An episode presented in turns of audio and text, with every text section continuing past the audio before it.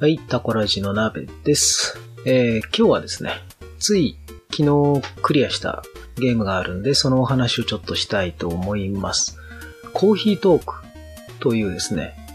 テキストメインのアドベンチャーゲームなんですけども、最近発売されたばっかりなんで、ちょっとまあ、見かけることも多いかと思うんですが、なんでしょうね、スーファミうーん、それかもうちょい先かな、メガ CD ぐらい。私の印象ではね、メガ CD ぐらいのドット絵のアニメーションの感じのグラフィックのゲームなんですけど、ゲームはですね、どんなゲームかというと、2020年、今現代のシアトルが舞台なんですね。でそこでコーヒートークっていう深夜営業だけやってるカフェ、お酒は出さない。カフェをやってるマスターが私、プレイヤーなんですね。そのシアトルの片隅にあるコーヒートークっていうカフェ、深夜営業しかしてません。で、ちょっと変わったカフェで、やってくるお客さんたちとの会話を、まあ、テキストアドベンチャーですよね。そこを楽しみ。で、お客さんからの要望に合った特別な一杯を、コーヒー、紅茶、抹茶、いろいろまあベースがあるんですけども、あとココアもあるから。で、そのベースと、あと様々なこの、なんでしょうね。味付けっていうんですか？生姜だったり、蜂蜜だったり、ミントだったり、みたいな、そういったものを入れて、まあ、エスプレッソとかカフェラテとか、抹茶ラテとか、いろんなあるんですけどね、飲み物が。そういったものを作ってお客さんに提供して、それがまたそのお客さんの人生に影響を与えるっていう、そういうゲームなんですよね。それを何日間ぐらいだったかな ?2 週間分ぐらいプレイして、1日1回セーブが入るんですけど、2週間分ぐらいプレイすることで、その、店にやってくるお客さんたちの人生がどう変わっていくのかと。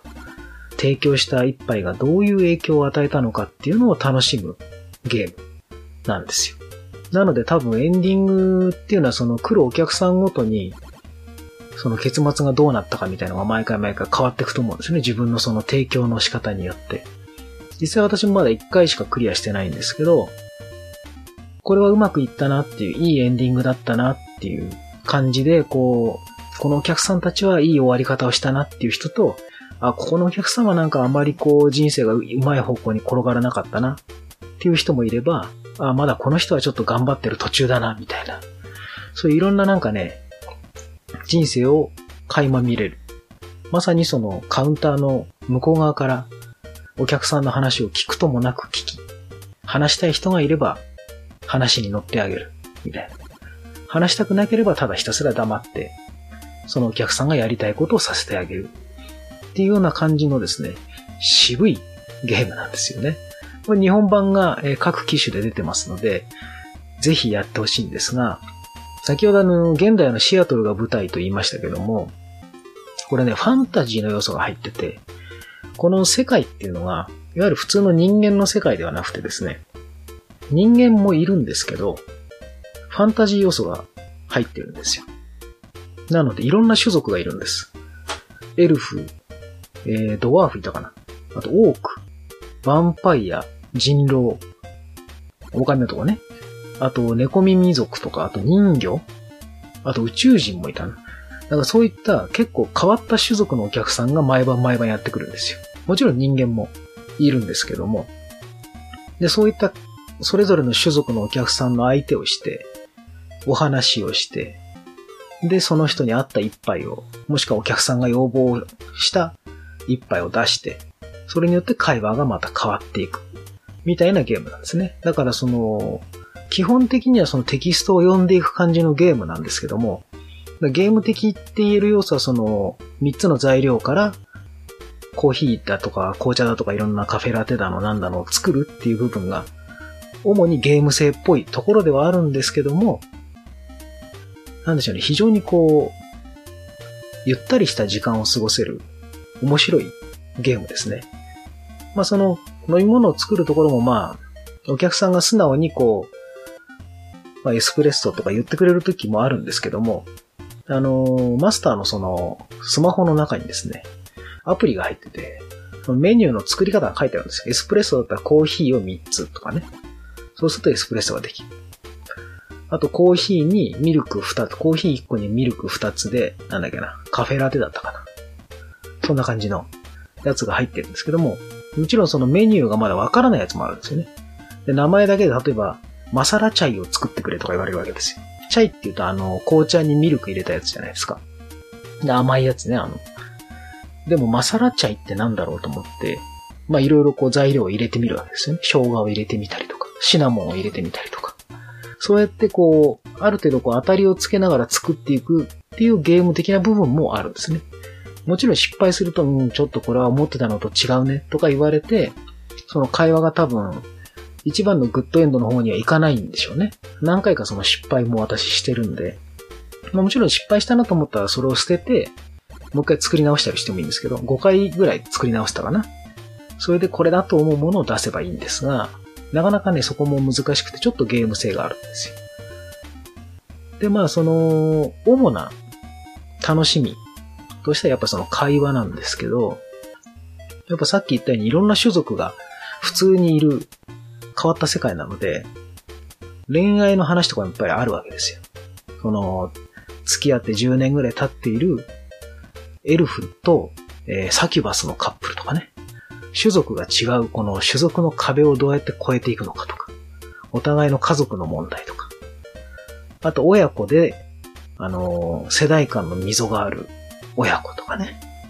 あとは個人がどうやって生きていくのか。まあ人、あえてここは人って言い方しちゃいますけど、例えば狼男の青年が、こう、どうやって自分が生きていくのかみたいのを悩んでたりとか。あとまあ、仕事でこう成功したい人間の女性とかね。そういったあの、各一人一人の個体としてのいろんな悩みを抱えた、すごいバラエティに富んだお客さんが毎晩毎晩やってきて、それに対してマスターは話をこう聞き、自分なりのアドバイスの代わりにこの、これぞという一杯を出していくっていう、非常に渋いね、大人のエンターテイメントって感じのゲームでしたね。なんかね、続きがやっぱ気になるので、ついついついついこうやって、一周クリアはすぐできると思います。何回も多分チャレンジして、そのメニューのこのレシピの幅を広げてね、どんな注文にも対応できるようにしていくのが多分、最終的な全てのグッドエンドにこう、たどり着く方法なんでしょうけども、一応あの、別モードでなんか、その、注文に対してこう答えていくだけのエンドレスモードみたいなのもあって練習もできるので、それでこういろんな、あの、レシピをこう探るっていうこともできるんですね。で、この、バーテンじゃないや、喫茶店のマスターとお客さんの会話メインで進めていくゲームっていうと、数年前に出たあの、バルハラっていうゲームがありましたけども、あれはもう、サイバーパンクな世界観の中でのバーテンの話でしたよね。バーテン、自分がバーテンとなってお客さんに対してこのカクテルを提供していくと。でそれがうまくいけばちゃんと話が進むし、なんか目的、向こうの依頼したカクテルと違うものを作ってしまえば、うまくいかなくなって、こう、電気代が払えなくなるとか、なんかその、確かお金を稼ぐような要素もあったはずなんですけど、今回のコーヒーとかそこまではなくて、あくまでもその会話と、で、間違ったものを出しても、うん、ちょっと違うなとか言われることはあるものの、特にクレームとかはつかないんですよ。その辺は若干優しい世界なんですけど。なので、バルハラよりもね、もっとこう、トーンとしては、ソフトとか、で、下ネタ的な会話もないし、基本的には。セクシャルな、あの、性、性の話っていうのかな。そういった感じのは若干あるのかな。男性と女性との話みたいなね。あの、LGBT 的な話ではなくて、単純に男性的な考え方とか女性的な考え方みたいな話はあるんですけど、そのバルハラほどではないかなっていう感じですね。うん。なのでね、非常に、まあ、ある一定以上の大人の方、多分ね、若い人だとこのゲームの楽しさはあんまわかんないんじゃないかなって、まあ、馬鹿にするわけじゃないんですけど、多分これはね、あの、いろんなこう、人生経験を積んだ人の方が、やっぱ面白いゲームなんじゃないかと思うんですよ。年齢制限がどうとかって話じゃなくて、単純にその社会人として働いたことがあるとか、あと結婚を考えるぐらいこう恋愛をしたことがあるとかね。あともしくは自分でこう結婚して子供がいるとか、そういったいろんな経験をした人の方がより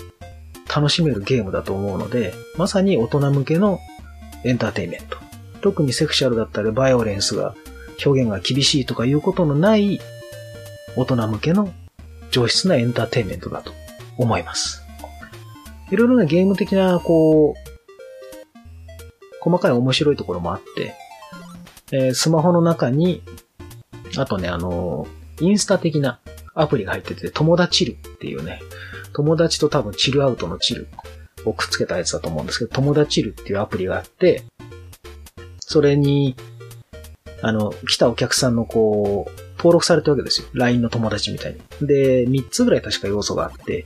だんだん親しくなっていくにつれて、その内容がね、細かく分かっていくわけですね。その人のアイデンティティだったり、この、なんだ、素性みたいなものが。なので、それを全部埋めていくっていう、ちょっとした要素もあるし、あとさっき言ったそのレシピを埋めていく要素もあるし、あと一人のお客さんが、えっ、ー、と、ライターなんですよね。新聞で確か短編小説みたいなのを毎日書いてる。それが毎日アップされていくアプリもあるし、ちょっとしたこう小説が読めるんですよね。あともう一個は音楽アプリが入ってまして、ここがね、私このゲームの中で、そのメインのそのアドベンチャー要素以外に、すごく気に入ったところなんですけど、音楽がね、いいんですよ、これ。全編ね、あの、ローファイヒップホップ、チルホップとかって、このゲームだと言ってんのかな？多分まあ、ローファイヒップホップでいいと思うんですけど、ローファイヒップホップっていうのはあの、LOFI、ローファイ。まあだからそのヒップホップっていう言葉から聞くとなんかその、イケイケの兄ちゃんがこう、ギャングスターみたいな感じで、やってるみたいなイメージあるかもしれないですけど、ローファイヒップホップっていうのは、ヒップホップっていう名前ですけど、インストがメインなんですよ。ほとんどインスト。で、どちらかというとカフェミュージックとかのイメージに近いですね。要は、ビートはあるんだけども、その打ち込みの結構チープめなビートに、えっ、ー、と、シンセとか、いろんな上物が乗ってるんですけども、スムースメローみたいな感じ？ちょっとシャレオツ系な音。あと、なんていうのかな、ちょっとこう切ない郷愁を感じるような、なんだろう、古い言葉で言えばアンニュイっていうんですか？そういう感じの音楽なんですよ。なので、このローファイヒップホップはね、僕最近結構聴いてて、っていうのもあの、去年の末ぐらいからその、プラモを作るのをまた復活したんですけど、なんか模型作ってる時ってやっぱこう、映像はやっぱ見れないんで、かといって何もないと寂しいんで音楽を聴いてたんですけど、基本的にはあの、デスメタルとか好きなんで、そっちを聴いてたんですけど、やっぱそれだとね、プラモとこの音楽とのミックス具合がいまいちなんですよね。ちょっとメタルで合わないなと思って、もうちょっとこう、ゆったりしたものにしようかなと思っていろいろ探してるうちにローファイヒップホップにたどり着いたんですけど、なのでちょっとね、その、ローファイヒップホップの話もしておきたいなと思って、ちょっと、まあ、簡単にですね、初心者の私が紹介するのもなんなんですけど、今私がよく聞いてるローファイヒップホップについてちょっとね、ご紹介しようかなと思います。一番聞いてるのが YouTube のチャンネルなんですけど、そこでね、あの、ずっとこう、なんだ、生配信で音楽ずっと流しっぱなしのチャンネルがあるんですよ。それがね、えー、なんだ、チルドカウって読むのかな ?CHI LLEDCOW CHILLEDCOW 多分チルドカウでいいと思うんですけど、大丈夫だと思います。チルドカウ。まあ、読み方はちょっとわかんないですけど、そこのね、ローファイヒップホップラジオっていうのをずっとやってるんですよ。生配信で YouTube で。それをね、聞くともう、あ、こういうのがローファイヒップホップなんだっていうのが一発でわかります。なんかメローな上物がふわふわなってて、こう、ピアノとかね、シンセとかが多いですけど、なってて、ほんでちょっとしたビートが流れてる。だけみたいな感じの曲なんですけど、まあ、その、いわゆるラップがなくて、ラップのないヒップホップともまたちょっと違うんですよね。ビートの感じがちょっと違うので、厳密にはやっぱヒップホップではないとは思うんですけど、うん。でもまあ、ローファイヒップホップって言われてるので、ローファイヒップホップということで、いいかと思うんですが、その ChilledCow ってとこのチャンネルのローファイヒップホップラジオはよく聞いてますね。ずっと流してくれてるんで、いちいち曲選ばなくていいので、それをずっと流しといて、で、気になったアーティストがいたら見ると、あの、ちゃんとね、曲名とアーティスト名が出てるんですよ。なので、それをチェックして、で、またその、僕はあの YouTube Music を今使ってるんで、そこで検索するとアーティストのアルバムとかが出てくるんで、で、あるアーティストのアルバムを聴くとかっていうようなやり方をしてます。それで、一応あの有名なアーティストさんもいて、僕も聞いてるんですけど、まあ、ランデシっていう人ね。この人とか、あと、サインって、サインっていうのはね、CYGN って書くんですけど、この人はマインドフルネスって曲がすげえ有名らしいんですよね。僕も最初の頃それを知って、そのサインのマインドフルネスっていうのを検索して聞いて、おー、かっこいいなとか、思ったりとかして、聞いてました。あと最近ね、気に入ってるのは、これね、読み方がちょっとわかんないんですよね。リーブかな ?L-E-A-V-V っていうアーティスト名なんですけど、この人も検索すると多分アルバムとかが出てくるので、Spotify とかでもあると思うんですよ。Spotify とか Apple Music とかでもあるかな、そういう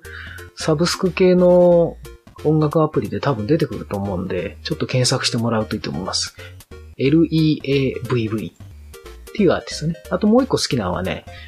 これもまた読み方わかんないね。N-Y-M-A-N-O ない、ないまのかな。NYMANO。この人もね、いいんですよ。まあ、どれもなんかちょっと似た感じと言ったら身も蓋もないんですけど、基本的にやっぱりそのチープな感じのビートに切ない系のピアノなり、シンセが乗るっていうのが、もう多分ローハイヒップホップの定番なんじゃないかなと思うんで、あとはもうね、まあ多少こういろんなバラエバラエティがあるので、この人のメロディーセンス好きだなとか、っていう感じで追っかければいいでしょうし、あとまあ別にいちいちアーティスト追っかけなくても、そのさっき言ったチルドカウのローファイヒップホップラジオを聞いてみるのもいいかなと思います。はい。で、そのコーヒートークの音楽もちゃんとあの、サントラが出てます。で、パッケージ版には確かね、PS4 とスイッチかな？はパッケージ版が出てて、Xbox は出てないんですよ。ダウンロード版だけなんで。で、そのパッケージ版の方には確かね、2枚組のサントラかなんかがついてるんで、それをまず聞くのがいいと思いますね。このゲームの中にも確か20曲ぐらい、その、ローファイヒップホップの曲が入ってるので、これがもうね、いいなと思ったら、あのメインの曲なんか確か月光とかでしたっけ？確か。うん。それのアレンジ？なので、この辺気に入ったなーっていう方は、そのローファイヒップホップを検索すると多分まあ、なかなかいい、楽しめるんじゃないかなと思います。読書するときとかね、ぴったりですよ。私最近休みの日にこう本読むときとかは、まあ読んでる本はあのホラーとかだったりするんですけどね。それでも、ローファイヒップホップかけたりすることが多いんで、なかなかね、休みの日なんかにこう、ローファイヒップホップをかけて、かけっぱなしにしといて、ソファーでこう寝転がって本読むなんていう優雅なですね、お休みを過ごしてみてはいかがかなと思います。はい。ま今日はですね、ちょっとあの、脱線しましたけども、コーヒートークっていうゲームがとても楽しかったので、またちょっと2週目、3週目と楽しんでみたいなと思っていますので、ぜひ皆さんもですね、興味あったらやってみてほしいなと思います。以上、タコラジでした。